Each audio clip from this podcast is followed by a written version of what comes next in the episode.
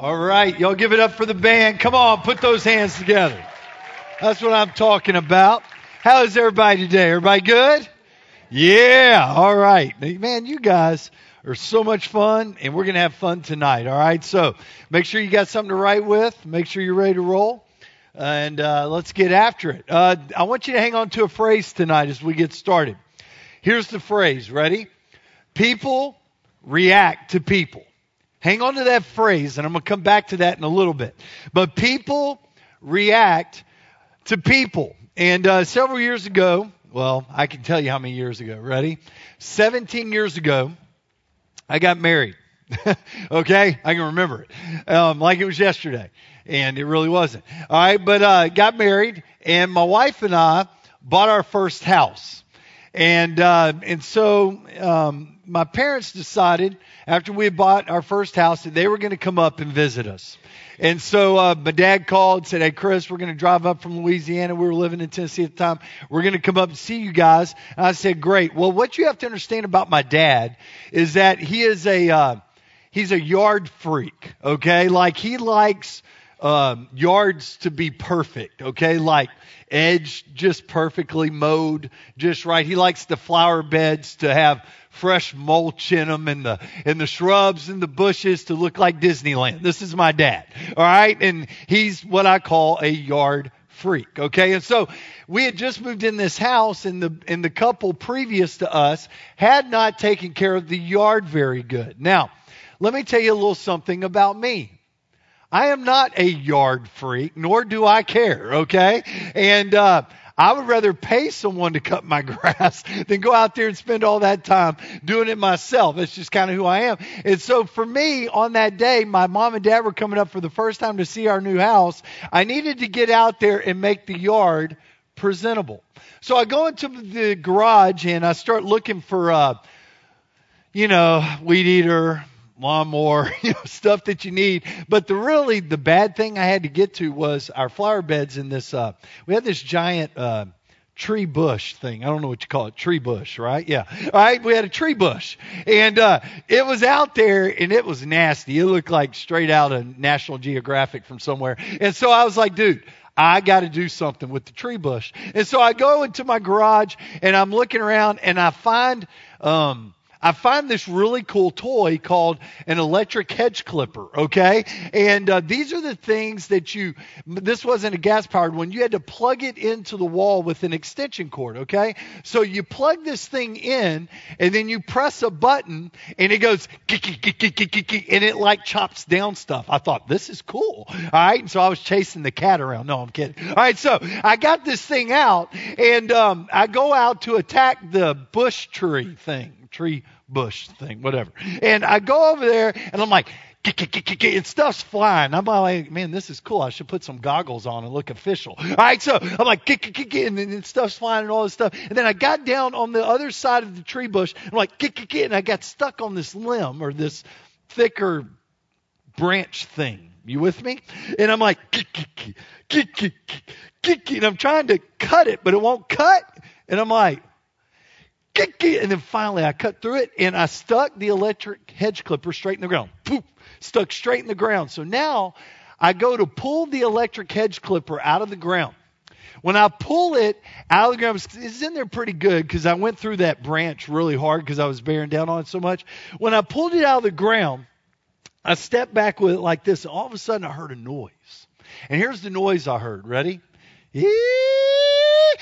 And I thought, I killed something. Okay. And then I hear it again.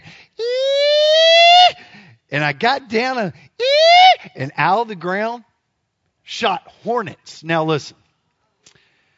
How many of y'all have ever been attacked by bees or something similar to that? Do you know people act crazy when like one bee comes after them? Well, I had like a million hornets come out of the ground. Okay, so I'm standing here with the electric hedge clipper, and hornets fly on the ground and I go crazy. Okay? Because I am now running for my life. Bees are coming after me. And so all of a sudden, I take the electric hedge clipper and it becomes a weapon. All right? And I am in the front yard all of my neighbors are out on this day, right? Just happened to be that my neighbors, the new guy in town, is acting like a freak show in his driveway. And they're all out there. And I take the electric hedge clipper, and on my first swing at the Hornets, I cut the electric cord in half. So now I've got no power. But Steve, it did not matter because I'm going to Hong Kong Phooey these bees. I'm like, yeah, yeah. And I'm running down my driveway. This is a true story. They're chasing me. It's not cool at all. And they're chasing me and stinging. I'm like, I'm swinging and all this. And all my neighbors watched me. They did not come to help.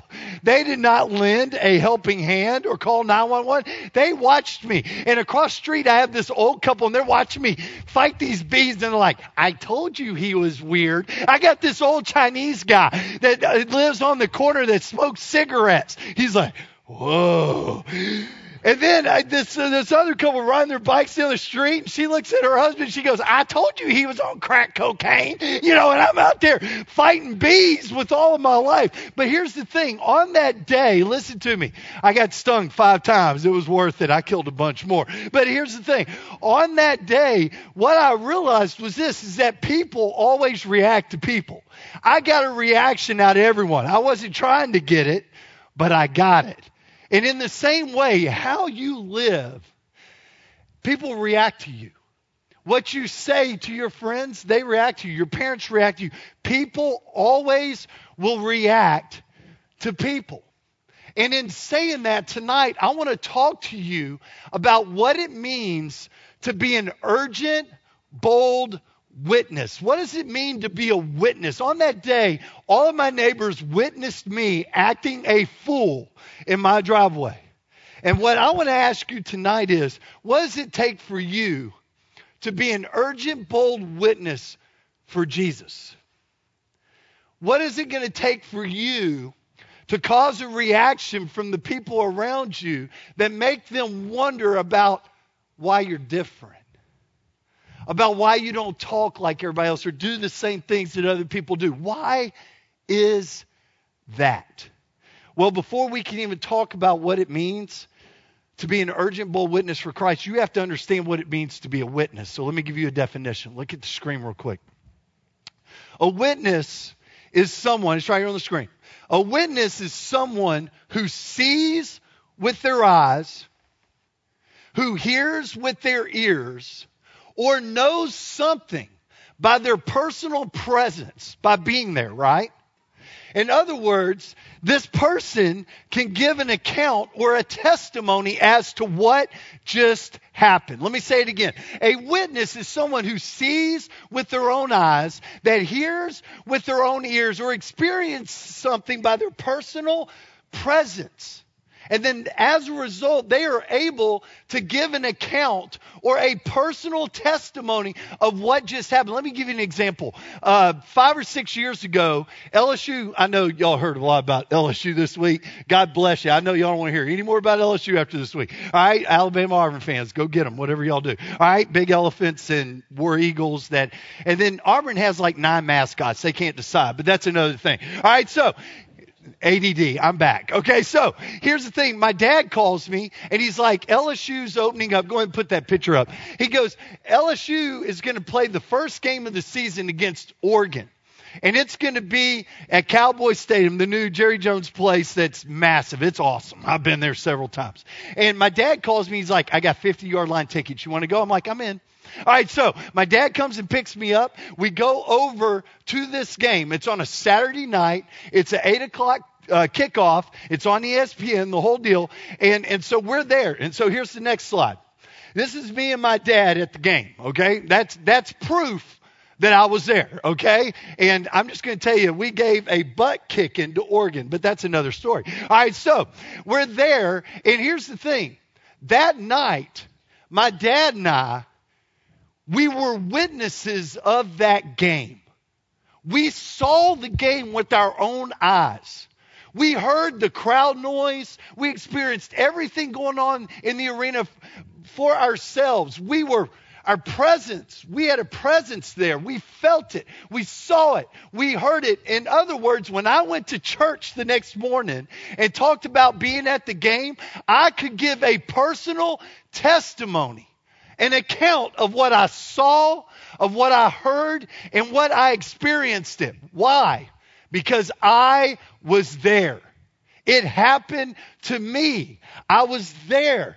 And guys, listen, if you know Jesus Christ as your Lord and Savior, you have seen Him move in your life. You have heard Him speak to your heart, and He has inhibited your body. Your presence of knowing God has taken over your life. You have experienced it yourself. Therefore, you can give an account of what Jesus has done in you, unlike anyone else, because it is your personal testimony. That's what it means to be a witness. And everyone gets incredibly nervous when we start talking about sharing our faith. You want to know why? One word. Everybody look at me. Fear. That's it. We get nervous when people start talking about sharing their faith because we're fearful. What will they think about me? How will they respond to me? What if they don't invite me to this or that or they think I'm weird? Fear. All that is is fear. And here's the thing most of us in the room would say this if I go share my faith with someone and I tell them about what Jesus has done in me based on my personal witness, most of us would say, whoever we share with, if they were to accept Christ, we would almost all of us would say that's a winning situation. That's a good thing, right? That's best case scenario. And then there's this other thing that could happen. We could tell someone about Jesus Christ, and they could go, you know what? I appreciate you telling me that, but I'm just not ready to trust in Christ right now. And that's what we call planting the seed or putting it in their mind or whatever. And you could walk away, and almost all of us would say that was a positive, winning situation. Am I right? But then there's this third thing that can happen, which we call rejection. Where maybe they don't like what we're saying to them, or maybe they don't agree with what we're saying as a result of our witness and we would almost all walk away from that and we would say being rejected for our witness is a bad thing. Because at the end of the day, look at me. That's what we're fearful of. But if you look in the Bible, I'm going to give you a couple of scriptures. Can y'all jot these down real quick? I don't know if they're going to flap on the screen or not. Let me give you a couple of scriptures to reference. If you look in the Bible and you look at 1 Peter chapter 4, verse 14, it says this. Hey, look, there it is. It says this. It says, if you are insulted because of the name of Christ, you are blessed. Whoa, whoa, read that again. You don't believe me? Read it again. If you are insulted because of the name of Christ, you are blessed because the Spirit of the glory of God rests upon your life. So if someone insults you because of your witness, of your belief in Jesus, and you're trying to share with them, you're actually blessed. Because the Spirit of the glory of God rests upon you in that moment. I want the Spirit of the glory of God resting upon my life. I want to be blessed. Here's another scripture. Write this one down so you can go look at it later.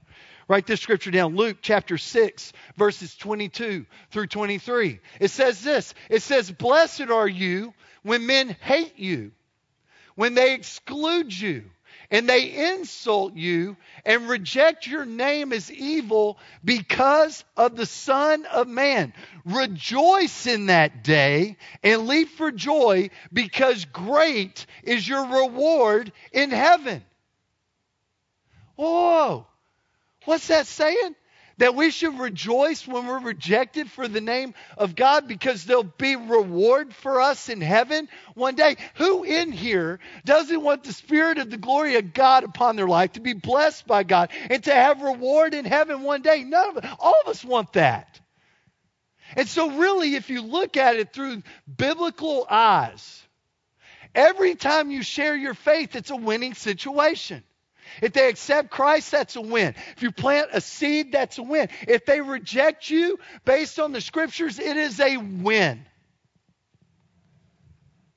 And so, why don't we look at it that way? Why don't we view it that way? Well, what I want to do tonight is talk to y'all just very boldly about what it means to be an urgent, to have urgency in your life, and to be bold with your personal testimony, your witness, your experience with Jesus. So if you have a Bible, turn it to Matthew and go to the Great Commission. Go to chapter 28. Matthew chapter 28, and let's look at what the Bible says about this. Now, let me give you some context of what's going on in this passage. Jesus has died on the cross, he has risen from the grave, he has showed up to people, and people have seen the scars in his hands. His disciples have touched uh, his side where the spear was put to make sure he was dead. It, it, there's, there's freakiness going on because everyone's going, surely Jesus is the Messiah. He is the Son of God. No one's ever risen from the dead, claimed it before it happened, risen from the dead. Plus, the prophets had come a thousand years before Jesus had ever come on the scene and said, The Messiah is coming. He will be crucified for the sins of the world. He will resurrect again. He will be the Messiah of the world. So, all this is coming to fruition, and people are recognizing that Jesus is the Messiah, the true Son of God, the one that takes away the sins of the world, the one that if we believe in him and ask him to save us, will save us from our sin, will allow us to walk over our sin into fellowship with God in a relationship that ends in heaven with God one day. And so all this is going on. And Jesus knows that now it is time for him to ascend back to heaven. And so he gathers his team around him his closest followers, his disciples. He gets those guys around him and he gives them one last pep talk. He gives them one last talk before he ascends into heaven. And this is what he says to them. So look at your Bible. He says this, starting in verse 16. Then the eleven disciples went to Galilee to the mountain where Jesus had told them to go. And when they saw him, they worshiped him, but yet still some were kind of still doubting. Sounds like human people to me. Look what he says, verse 18. Then Jesus came to them and said, and this is where the letters in your Bible turn red. Then Jesus turned to them and he said, All authority in heaven and on earth has been given to me. He says, verse 19, therefore you go and make disciples of all nations. If you read the uh, eyewitness account in the book of Mark, one book over, he'll say, You go into all the world and preach the gospel and baptize them. In this account, it says, All authority in heaven and on earth has been given unto me. Therefore, go and make disciples of all nations, of all people, and you baptize them in the name of the Father and of the Son and the Holy Spirit and teach them to obey everything I've commanded unto you. And then he closes it by saying this, and surely I am with you always to the very end of it all, to the very end of the age, is what he says. And so tonight I want to give you three things to hang on to when it, what it means to be an urgent, bold witness for Christ. Number one, write this word down. It's one word. The first word is go. Isn't that brilliant? Go. Look here at Acts. Um, right here in the book of Acts, chapter 1, verse 8, it says, But you will receive power when the Holy Spirit comes on who? You. And who? You will be my witnesses in Jerusalem, Judea, Samaria, and to the ends of the earth. When the Holy Spirit comes to live in you and you witness what God has done in you, you become God's witness to the world.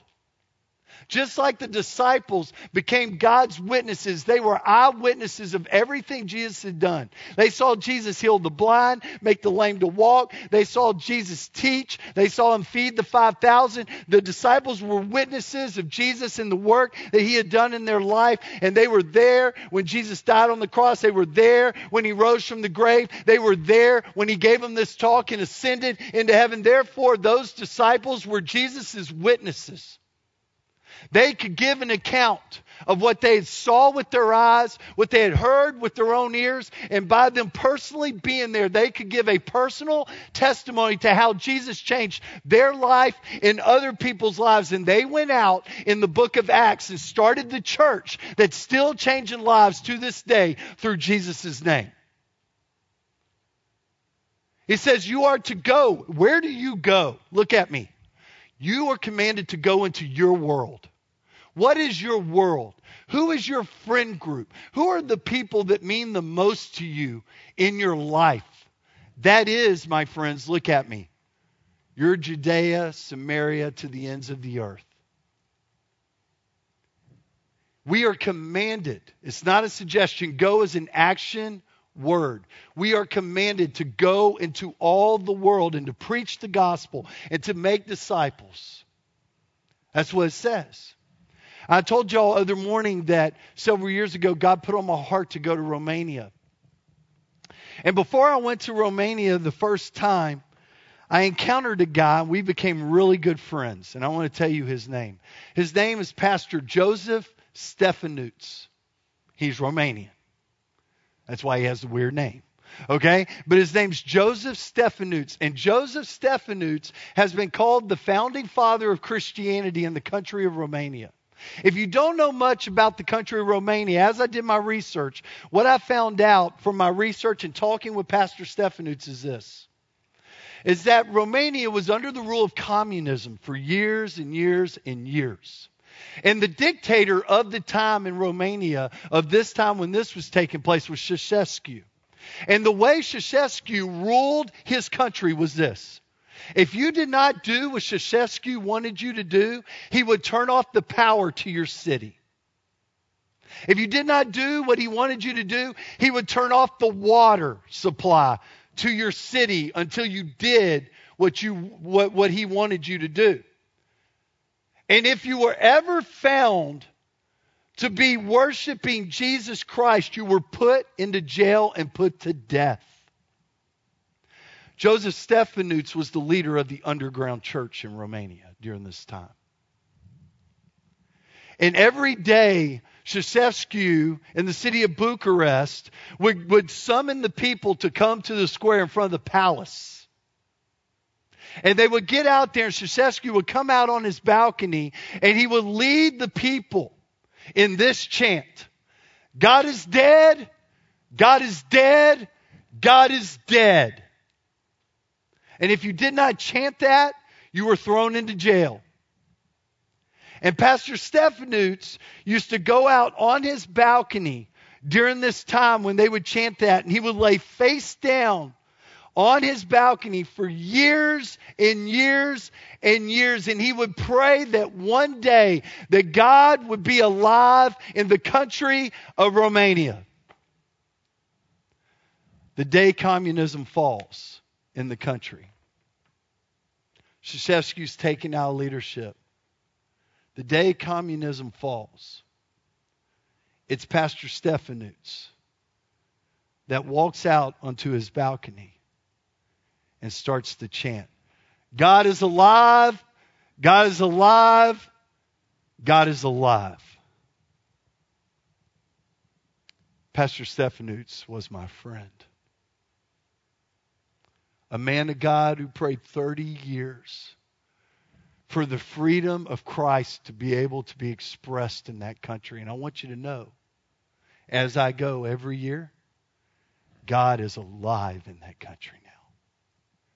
All because of a faithful man who was thrown in prison, who was beaten, who saw family members killed, all for the sake of Christ. But it never kept him from being the urgent, bold witness in his world, in his mission field that God had called him to.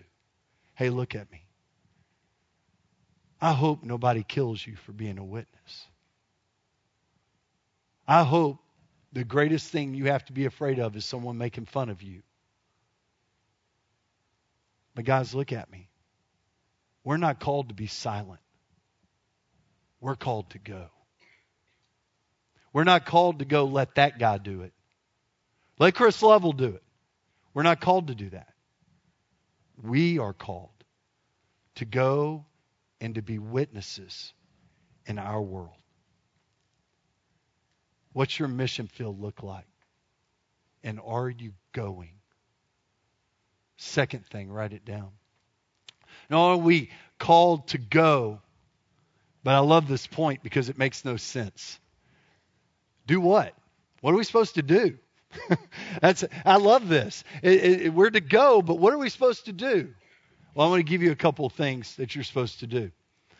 If you look at the scripture, look back into the scripture in verse 18, Jesus came to them and said, All authority in heaven and on earth has been given unto me, therefore you go. And here's what we're supposed to do we are to make disciples of all nations.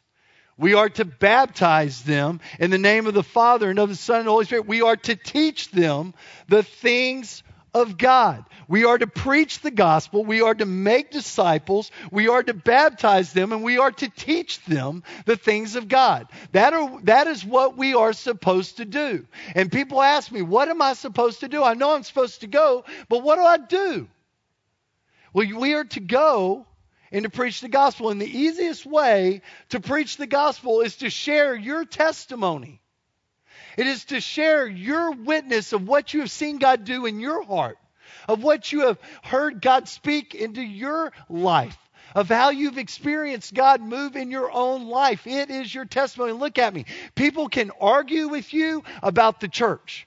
People can argue with you about differences they may have with the Bible and anything else they can conjure up. But the one thing people cannot argue with you about is what God has done in your life because you're the one that witnessed it.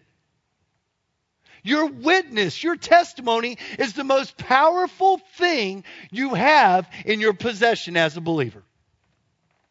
And yet, so many of us are silent. When we have people around us, people we love, teammates, best friends, family members around us that we love so much that we don't want to go to hell, that we don't want to see live a life without God, yet we stay silent. Why? Because of fear. God tells us to go. I want to teach you a word tonight. Here's a word. Write this word down.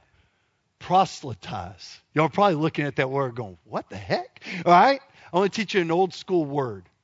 Word proselytize. Here's what it means. It means to recruit. I think there may be a slide that has it. It means to recruit or convert or attempt to convert. So if I share my witness with you, I'm attempting to convert you.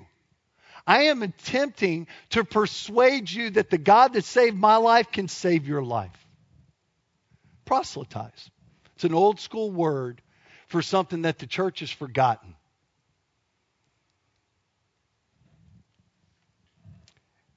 And I think we've got lost people all wrong. On my basketball team, half of my team don't know Jesus. We're an evangelistic school, therefore, there are people in our school that don't know Christ. And on my basketball team, half of my players don't have dads, and so I am their dad. And it's been a hard year because of that. And half of them don't know Christ, and it's been a hard year because of that. I saw two of them come to faith in Christ this year. We're baptizing those two in the next month before one of them goes to Vanderbilt to play basketball and before the other one starts his senior year. Because it is my responsibility as an urgent, bold witness of Christ to proselytize, to share my story in hopes that God would change their life like He changed mine. And you know what I found out about lost people, people that don't know God? Is that they don't respect us at all when we don't share. See, we think they're going to get offended, but they don't really respect us at all if we don't share. In fact, they don't think our faith is real if we don't share. And I want to prove that to you tonight. I'm going to show you a video in just a minute. Let me set it up. I'm going to show you a video of an atheist. And this guy is still an atheist. He doesn't believe in God. But he is going to give you his honest response to encountering a Christian that tried to witness to him. And I want you to listen to his response. Now remember, this guy doesn't believe in God, but I want you to listen to his response to encountering this witness. Watch screen.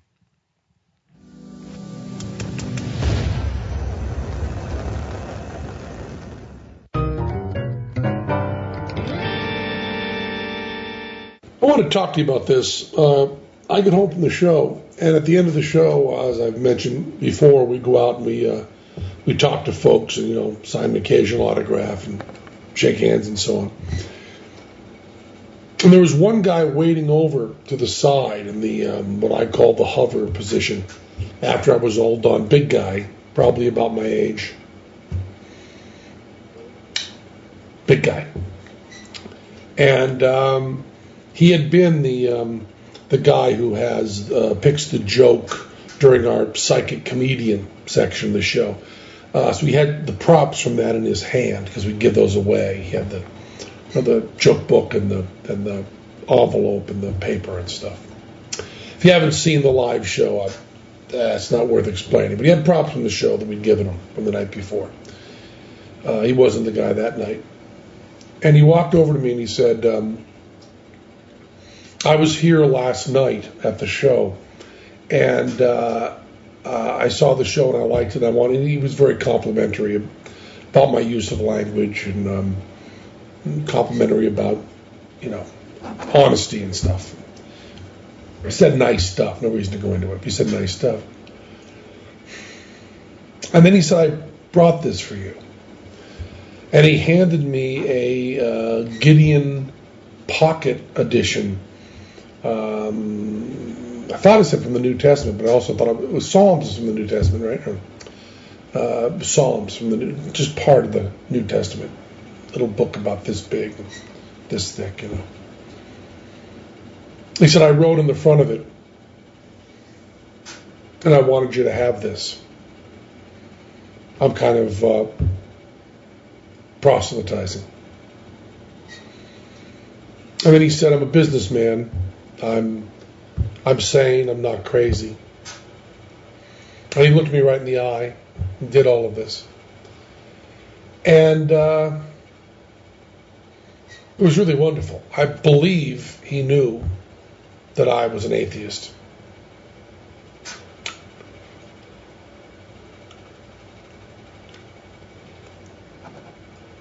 But he was not uh, defensive, and he looked me right in the eyes. And he was truly complimentary. It wasn't in any way, it didn't seem like empty flattery. He was really kind and nice and sane and looked me in the eyes and talked to me and then gave me this Bible.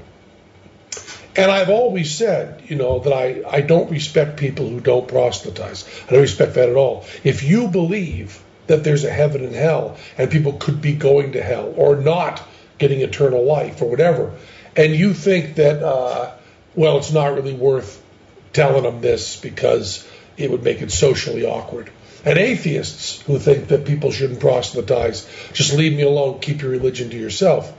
Uh, how much do you have to hate somebody to not proselytize? How much do you have to hate somebody to believe that everlasting life is possible and not tell them that? I mean, if I believed beyond a shadow of a doubt that a truck was coming at you and you didn't believe it, that truck was bearing down on you, there's a certain point where I tackle you. And this is more important than that. And I've always thought that, and I've written about that, and I've thought of it conceptually. This guy was a really good guy. He was polite and honest and sane, and he cared enough about me to proselytize and give me a, a Bible, which had written in it a little note to me, uh, not very personal, but just you know, like your show and so on, and then like five phone numbers for him and an email address if I wanted to get in touch. Now, I know there's no God. And one polite person living his life right doesn't change that. Uh, but I'll tell you, he was a very, very, very good man. And uh, that's really important. And with that kind of goodness, uh, it's okay to have that deep of a disagreement. I still think that religion does a lot of bad stuff, but man, that was a good man who gave you that book. That's all I wanted to say. All right, so here's the deal. I've probably watched that video, I don't know how many times. It feels like a million, probably not true, but it feels that way. Here's what I can't get over. Ready? An atheist looking me in the eyes, giving an honest account of encountering a believer who was faithful to share, right? And you saw how impacted he was, right? And then he makes the statement if you truly believe, then how much do you have to hate someone not to tell them? I can't get over that. It would be like me coming to camp and just getting up here and telling y'all stories and never telling you about God and giving you an opportunity to respond. That would be like me just wanting to please you guys and not tell you the truth. Hey, look at me. Your friends, your family members, the people in your life that don't know God, look at me. You don't hate them, do you? You're just scared. But, guys, I'm here to tell you I can't live the Christian life and not tell people about how God has changed me. If it's the greatest thing that's ever happened to me, and it is for me, then there'll never be a time where I don't tell, where I don't share. And it doesn't have to be like this, like what I'm doing right now. It's better one on one.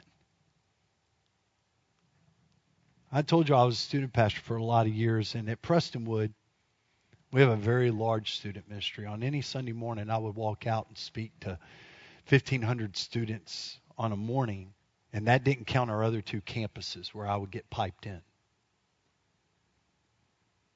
So, in the world's eyes, listen to me. I'm not bragging. I'm just going. I'm, I'm making a point. Steve will understand this because he knows. So, I probably had influence every Sunday, not counting midweek, over a couple thousand students. Fair? And in the world's eyes, we were winning. We, we were considered one of the largest student ministries in the country. I mean, this was something for my ego, right? Something to be proud of. But yet, I would get in my car and on this one morning, I drive out of my neighborhood and I drive by Hebron High School, which I talked about this morning. And we have 68 high schools that make up our high school ministry, doesn't even count our middle school. And in that one high school are 6,000 students. And we're only touching 2,000. And we have 60 something high schools represented in our ministry. That morning, I got upset because I don't like to lose. And I really was burdened. And I went into the office and I prayed. I called my staff in and I said, This has got to change. And what I want to do is I want to share with you some practical things that we did that will help you share your faith. This is practical. And so we started praying and talking. And so the next Sunday morning, I got up and I walked out onto the platform like I'm standing before you now. And all of our students were sitting at tables. They had a leaders, about eight, ten students at every table, filled a massive room. We get piped into the other campuses. I walk out onto the platform and I said, Today's the day our ministry is changing. And they all kind of looked at me. And I said, today we are going to start a four week challenge where I am not going to save anyone or preach to anyone or give an invitation for anyone, but you guys are. And they all looked at me like I was crazy. And I said, so today, here is the first week of our four week challenge. I said, this week on your tables with your leader, there is a guide for you to help you be in the Word of God for the next seven days until we come back again next Sunday. All of us are going to commit to be in the Word of God for seven straight days. Your leaders are going to text you every day and ask you what you learned from what you read out of the Scripture on the reading plan that we're going to be on for the next seven days. We're going to track together in the Word of God as we prepare to share our faith. I walked off the stage. That was my talk. Our leaders led the way. For the next seven days, our kids were in the Word of God for seven straight days. And texts are flying back and forth about what they learned. There was a lot of buzz, a lot of excitement about what God was speaking. And when we got together the next Sunday, they had a whole lot to talk about. Instead of looking at each other, going, Who brought the donuts? And I walked back on the platform week two. Week two of the challenge. We're going to be in the Word of God another seven days. That would be how many days total? 14. And now this week, on top of being in the Word of God, another seven days, reading plans on your table. We are going to double our prayer life this week. So if you typically pray for five minutes a day, you're going to pray for 10 minutes a day this week. If you typically pray for 30 minutes a day, you're going to pray for an hour a day this week. I walked off the stage. That was my talk. And so for the next seven days, they were in the Word of God for another seven days, and they started doubling their prayer life. I walked back out on the stage the third week. This is when it got real. Walked back out on the stage the third week, and I said, Here's the third part of the challenge. We're going to be in the Word of God another seven days straight. The reading God's on your table. That'd be 21 straight days in the Word of God. We're going to double our prayer lives again. So if you went from five minutes a day to 10 minutes last week, now you're going to 20 minutes. If you went from 30 minutes a day to an hour a day, now you're going to two hours a day. Think about what our lives and our ministries would be like if we talked to God for two hours a day. Do you know what the sin of the church is today? Prayerlessness. So we're going to double our prayer lives again. And tonight, by midnight, there's a card on your table. And at your tables, when I get done, every single one of you are going to write out your personal testimony. And there are three parts to every testimony. Listen to this. It's the before you knew God, what your life was like before you knew Christ. There is the experience you had with God when you asked God to save you. And then it's what your life has been like since walking with God. You have to have these three parts to know God. This is a testimony of what your life was like before God, the experience of accepting Christ and what that was like, and what your life has been like since. This is your witness. And by midnight tonight, you're going to go home and you're going to get in front of your computer or you're going to get in front of your phone or you're going to get in front of your, in front of your iPad, whatever you got, and you are going to record your personal testimony that you write out this morning, and then you're going to send it out on social media to all of your friends. And everyone just looked at me. And I went, See you later. And I walked off the stage. I had leaders coming up to me. But Chris, my coworkers are going to see this. Exactly. I had students come up to me, well, I'm scared to death. What'd I say? Fear? Midnight rolls around. I'd gone up to my office to do mine, Steve. And I'm sitting in front. I had to do it a couple times. I had to make sure my hair looked good. And, you know, you know, I, was, I, dressed good. You know, I want to look right. And and I mean, I wanted to make sure I said the right thing. So I, I did a couple takes. I'm being honest. Okay, I did a couple takes. I got it right. And I remember hitting send. I remember posting it. I remember the anxious feeling. I did it. I did it. It's you you can go see it. And then at midnight, I waited. And all of a sudden, I started seeing my students' stories pop up. I stayed in my office till 3 in the morning, listening to my students share their witness. And I wept like a baby. It was so good for me to hear what God had done in their life. I never heard it before. And then the comments started rolling in, right? And you know what we found out? Listen to this 90% of the comments our kids got on their testimonies was like, oh my gosh, man, that's so cool. Thanks for sharing that. I had no idea. It was all positive. Bro, I'd like to talk to you more about that. Just we were blown away. We thought it would we, we were fearful it would be this negative thing, right? And we got some of that. We had some people say, Well, I don't believe that at all. But it gave us an opportunity to talk with them. But 90% of it was all positive. Do you know what it was like the next week at school for my students? They were living the Christian life for the first time. Because they had people asking them, hey man, good video. Hey man, thanks for sharing that. I love Jesus too. Hey man, I don't know God, but that was kind of cool. Thanks for doing that. I mean, that's what it was like at school for our kids for the whole next week. So, week four, I walk out on the platform. I say, here's the fourth week of the four week challenge. I said, we're going to be in the Word of God another seven days. A whole month in the Word of God. Check that out.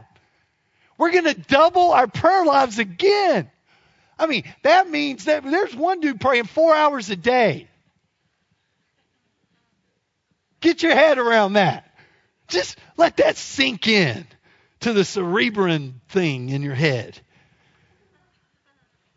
And then this week, you're going to sit down with three people that commented on your story that said they wanted to talk to you about that or had no idea or were interested in going to church with you. We got a lot of that.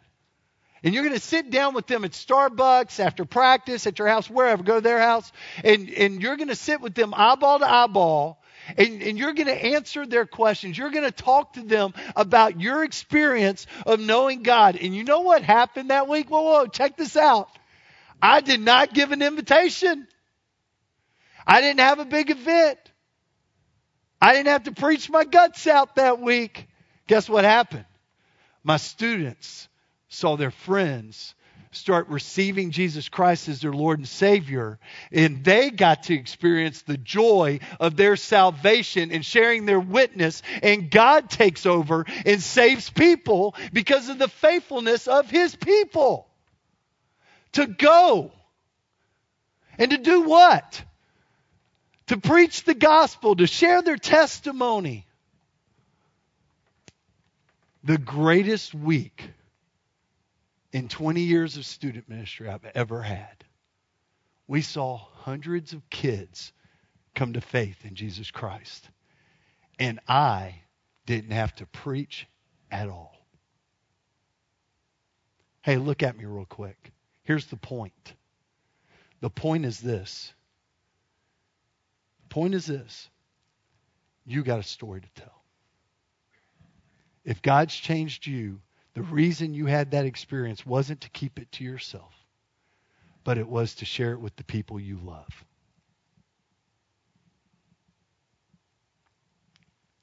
You know what I did the next month That was in March. You know what we did in April? You want to hear something crazy? I ordered 60,000 Bibles. You should have seen the look on my pastor's face. We're going to do what? Write the check, big boy. 60,000 Bibles. Guess what? We got the Bibles. You know what we did? On all of our campuses, we got everybody together. Easter was coming up. See, I'm, I'm, I'm halfway smart. Easter was coming up. People always think about God around Easter. They have to. So I thought, man, let's follow up this month long. Just unbelievable stuff. And we saw some negative stuff. Don't get me wrong. I mean, we, there were some people who got mad and we couldn't answer their questions. There's just some things you can't answer. I mean, you know, we saw some of that, but I'm telling you, it was like this much compared to like this of what God was doing.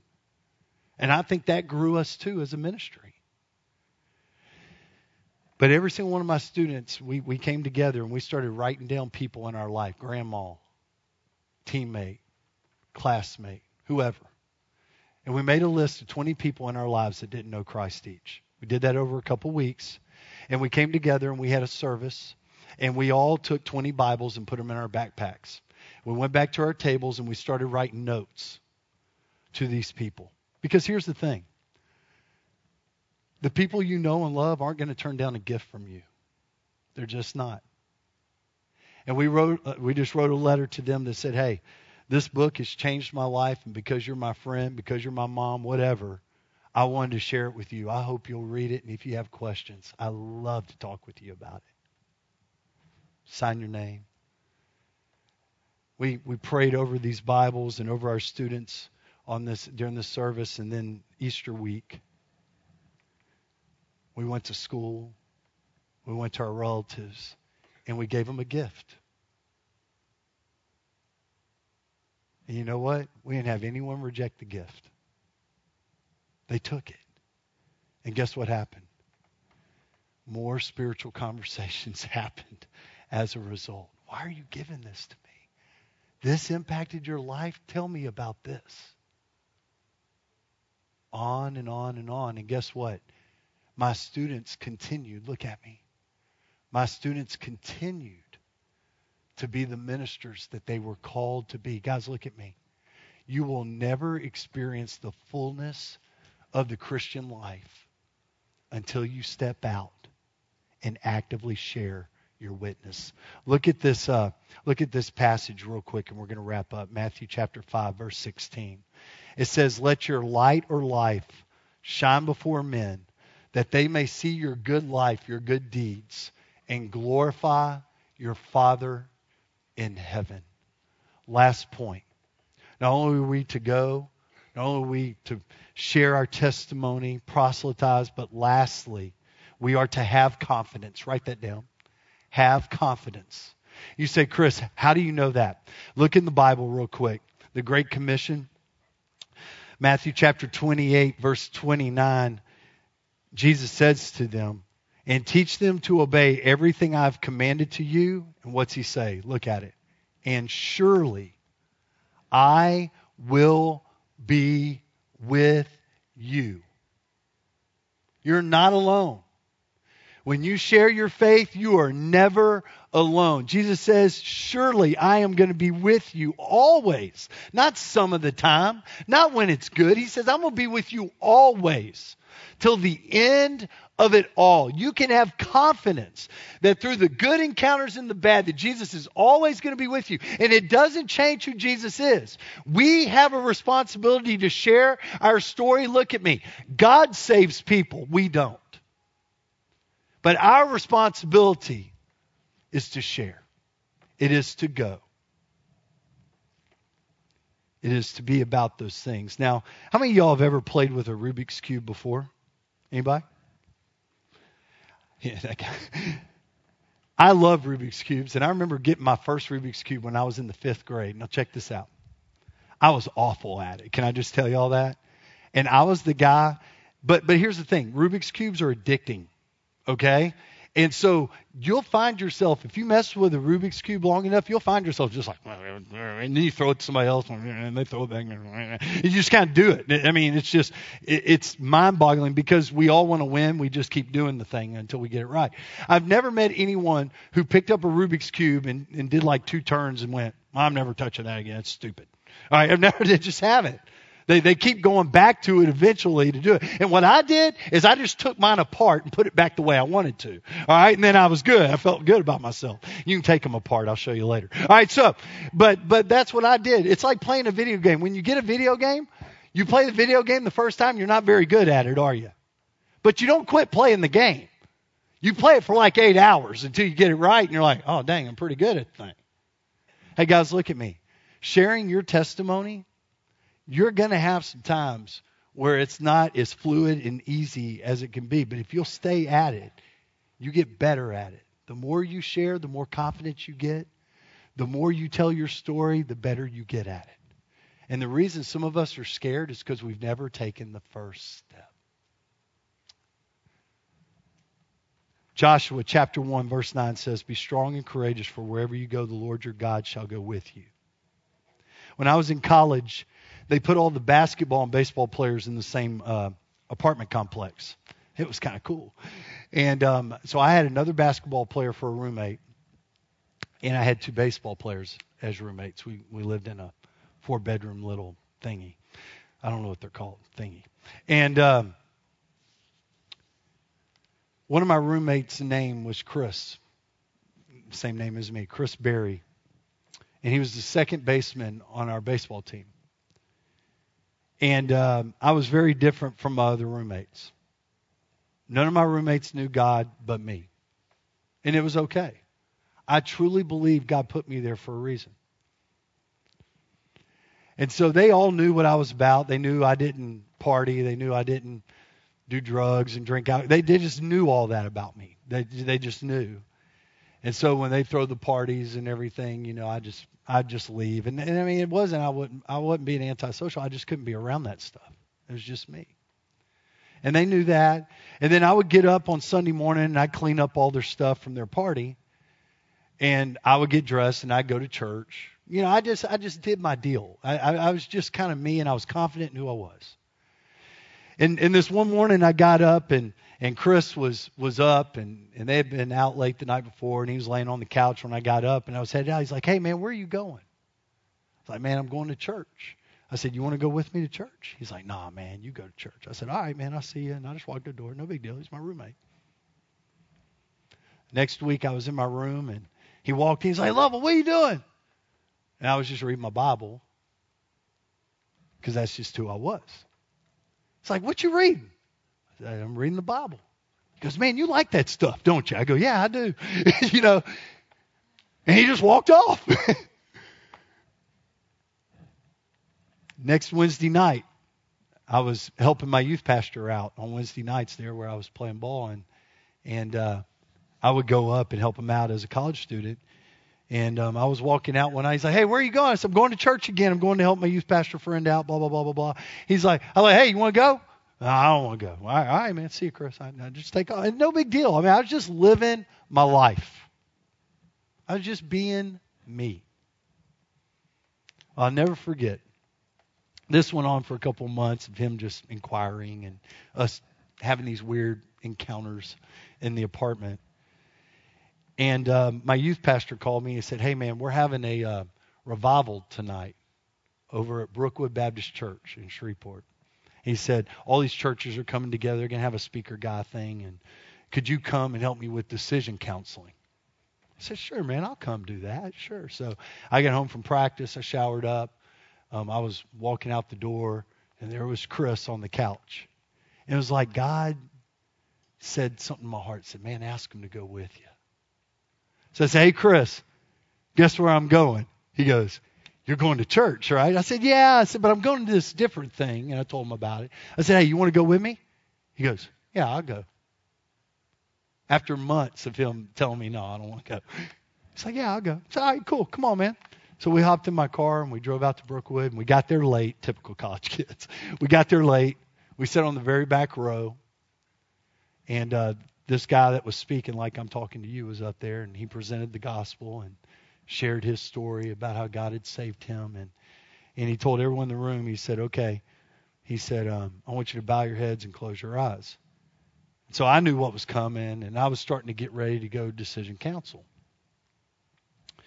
And he said, he said what y'all expect him to say. He said, hey, if you don't know Christ, you want a relationship with him, uh, man, you, would you raise your hand? And, and I remember sitting there and praying so hard that my friend Chris Berry would receive Christ. I remember just praying so hard.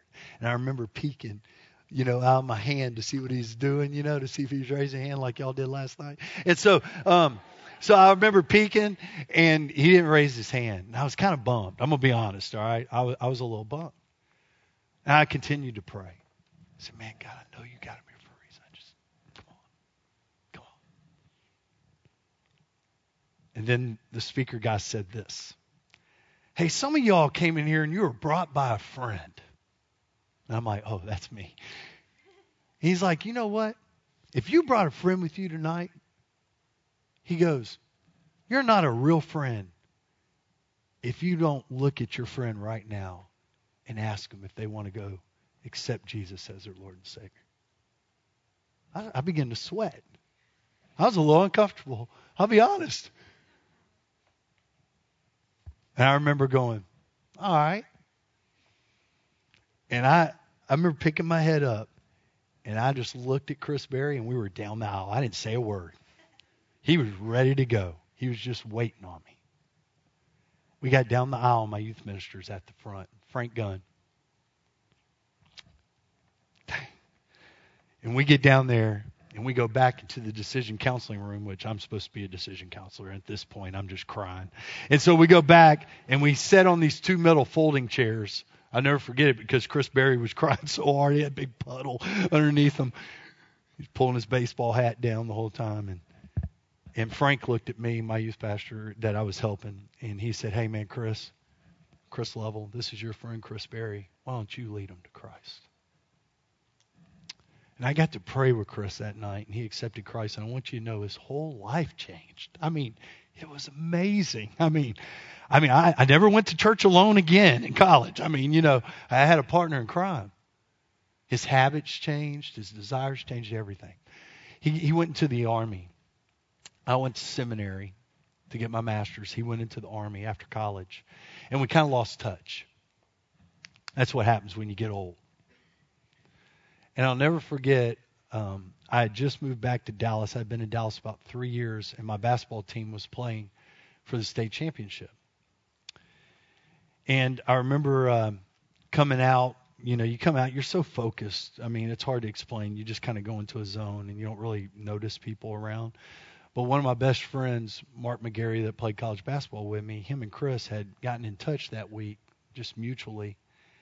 And Mark, my friend, was coming to the game and invited Chris to come with him. It's first, I didn't even know he was there, and so we ended up winning the game, and and that was fun, and we celebrated. It was fun. I, I mean, I'm not gonna lie to you, it's a blast. But um, I remember, no big deal. I mean, and and I remember, listen, I remember looking over and seeing Chris Berry for the first time in however many years, right? And I go over to him, give him a big hug, thank him for coming, ask him, you know, what's going on in his life, all that stuff, just real quick. We're taking pictures and doing all that mess. And I said, man, let's get together. I got to go. And he said, hey, Lovell. He said, I got to tell you something. I said, what? He said, man, just thank you for being a witness for me. I didn't shove it down his throat. I didn't bang him over the head with the Bible. I didn't. I just lived my life, guys. And I shared my witness with him through how I lived. When he asked, I answered his questions. I invited him to go to church. It's a very natural thing. And guess what? God was faithful to save his life.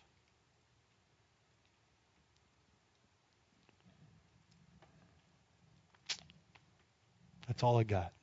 Let's bow our heads and close our eyes.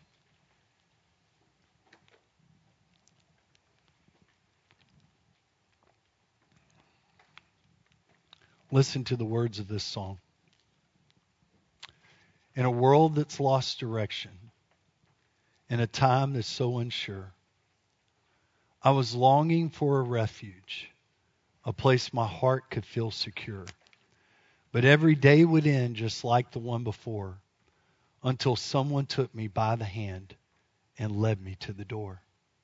And the door is always open for all who will come in, though the path is sometimes hidden by the darkness caused by sin. And though countless lives have found their way, there's still so many more. Now it's clear what I'm on this earth for to stand here and help my friends find the door. God, tonight, I thank you for saving me, for giving me a story to tell that no one can argue or debate because I know it's true. And, dear Lord, in this room, there are students that know you as their Lord and Savior, and they love you. But fear has kept them crouched back. Fear has kept them at bay from sharing their story with the people they love that don't know you. And I pray tonight that you would give these students confidence, that you would give them boldness, that you would give them a sense of urgency to share their story with the people they love. Lord, I pray that you would move in this time of invitation. I pray that none of us would be able to deny your presence here tonight. And we would know exactly how to respond. And so, with no one looking, everyone praying, I would be remiss if I did not do this. But some of you have been putting off making a decision with Christ this week. And I want to give you an opportunity the last night of camp to to settle that. And so we're going to do it just like we did last night. But we're going to do it all at one time. And so if you're in here tonight and you have not accepted Jesus Christ as your Lord and Savior, and you say, Chris, I don't know God, but I want to know God. I want to. I can't put it off anymore. I can't resist it. If that's you tonight in just a minute, this invitation is for you. And we're only doing one invitation, all be done at the same time. But this invitation is for you. Some of you in here know Christ and you need to renew your commitment to God. And if you're in here tonight and you say, man, I'm just spiritually dry, I need to renew my commitment to Christ, this invitation in just a minute is for you. If you're in here tonight and just based on what you've heard over the last 24 hours about baptism, you have not been baptized. And you say, man, I need to nail that down tonight. I need to make a decision to be baptized. Then, here in just a minute, with the other decisions, this invitation is for you. And then, for anything else that's going on, some of you may feel called to go to the mission field. And I pray God does that. Some of you may feel called to share in some way. I pray He does that. But this invitation is for you too. So, one invitation for all of those things. And I'll only give you 30, 30 seconds to respond. Y'all know how I am. I'm not going to beg you because if I have to beg you, you probably don't need to do it. And so if you're in here tonight, hearing what has been spoken, the word being preached, if you don't know Christ tonight and you want a relationship with God, or if you need to renew your commitment, or if you want to be baptized, or God's calling you out for something, this invitation for you is now. And so if that's you, when I count to three, I just want you to stand up. One, two, three. Stand to your feet. Go. Anybody say, that's me. I need to make a decision. I need to ask Jesus into my heart. I need to renew my commitment. I need to be baptized. God's calling me to something. Anybody else say, that's me? 30 seconds. We're not going to do this long. I know we had a lot last night. Anybody else? Amen. 15 seconds.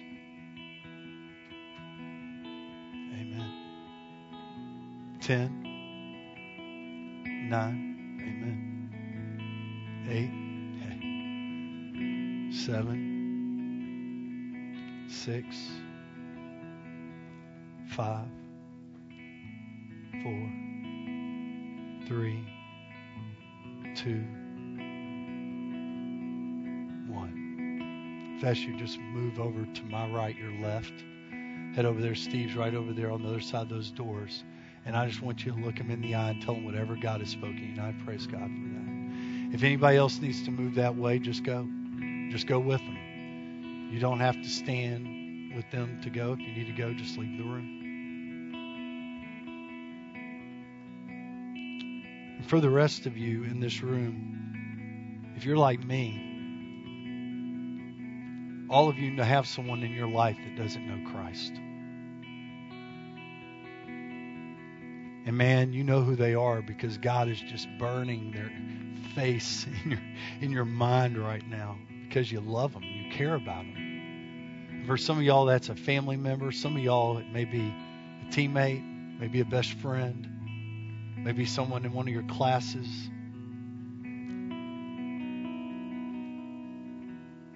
And God may have spoken to your heart tonight to share with them. And so I want to give you some time tonight to pray. To pray for your, the lost people in your life that you care about. That God would give you the boldness to share your testimony, your story with them. And so, what I'm going to do is, I'm going to allow you guys just to talk to God for about a minute or so. Just you and God. If you would like to come kneel here at the front and pray for them, you can. If you want to turn around, kneel in your seat, you can do it right where you are. You can just stay where you're at. It's up to you. I'm going to give you about a, about a minute or two to, to do that, and then I'll pray for all of us. But without anyone looking, just real quick, how many of y'all know someone by name in your life that doesn't know Christ and you want them to know Christ? Anybody? Yeah. Sure, all of us. You can put your hands down. Let's use this time to pray for them. Let's use this time to ask God, what is our role? What is our responsibility in that? Feel free to move. Let's pray. Go ahead. If you would like to come down here, you can, or turn in your seat. Just do whatever you want to do. For the next couple of minutes, we're just going to pray silently.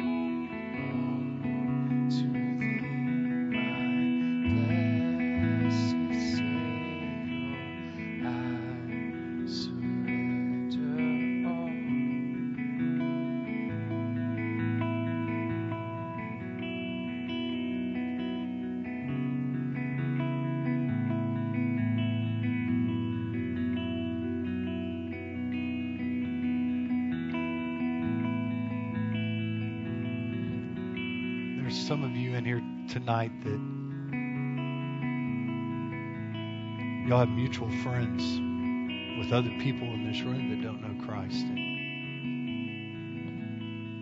if you need to pray with someone in this room, I want to encourage you to do that.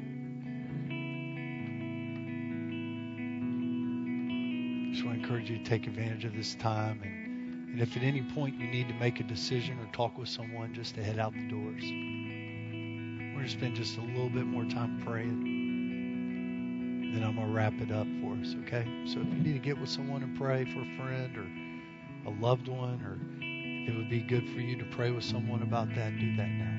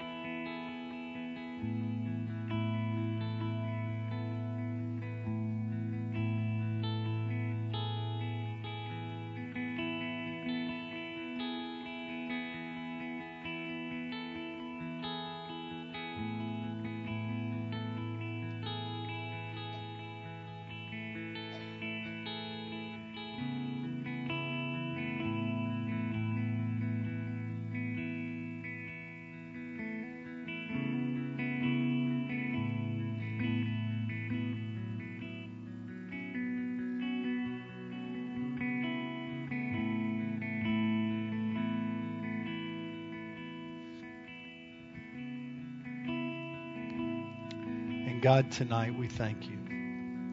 I want to thank you for loving us so much that you gave your one and only Son, that whosoever believes in you shall not perish but have the gift of everlasting life.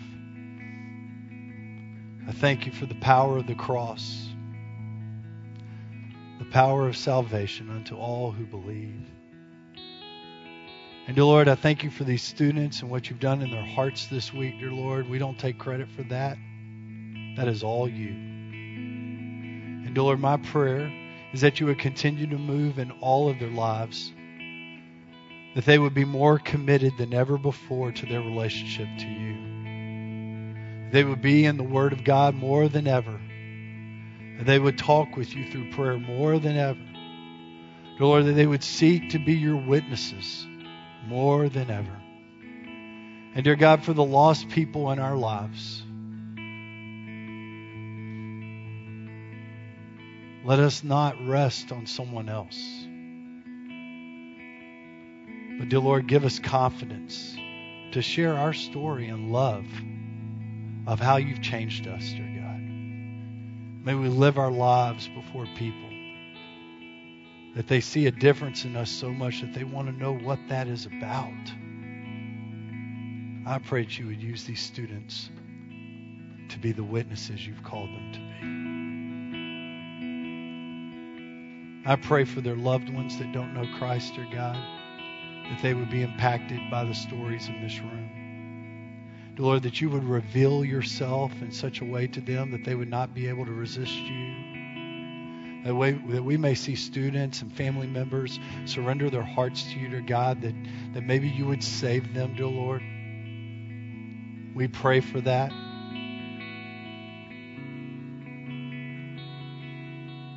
Dear Lord, thanks for being so good to us tonight.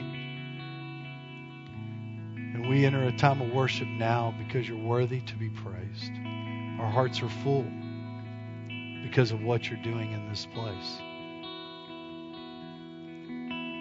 Just like you told the disciples, go into all the world, preach the gospel, make disciples, and baptize them in the name of the Father and of the Son and the Holy Spirit, teaching them to obey everything I have commanded unto you. and surely I will be with you always until the very end of it all.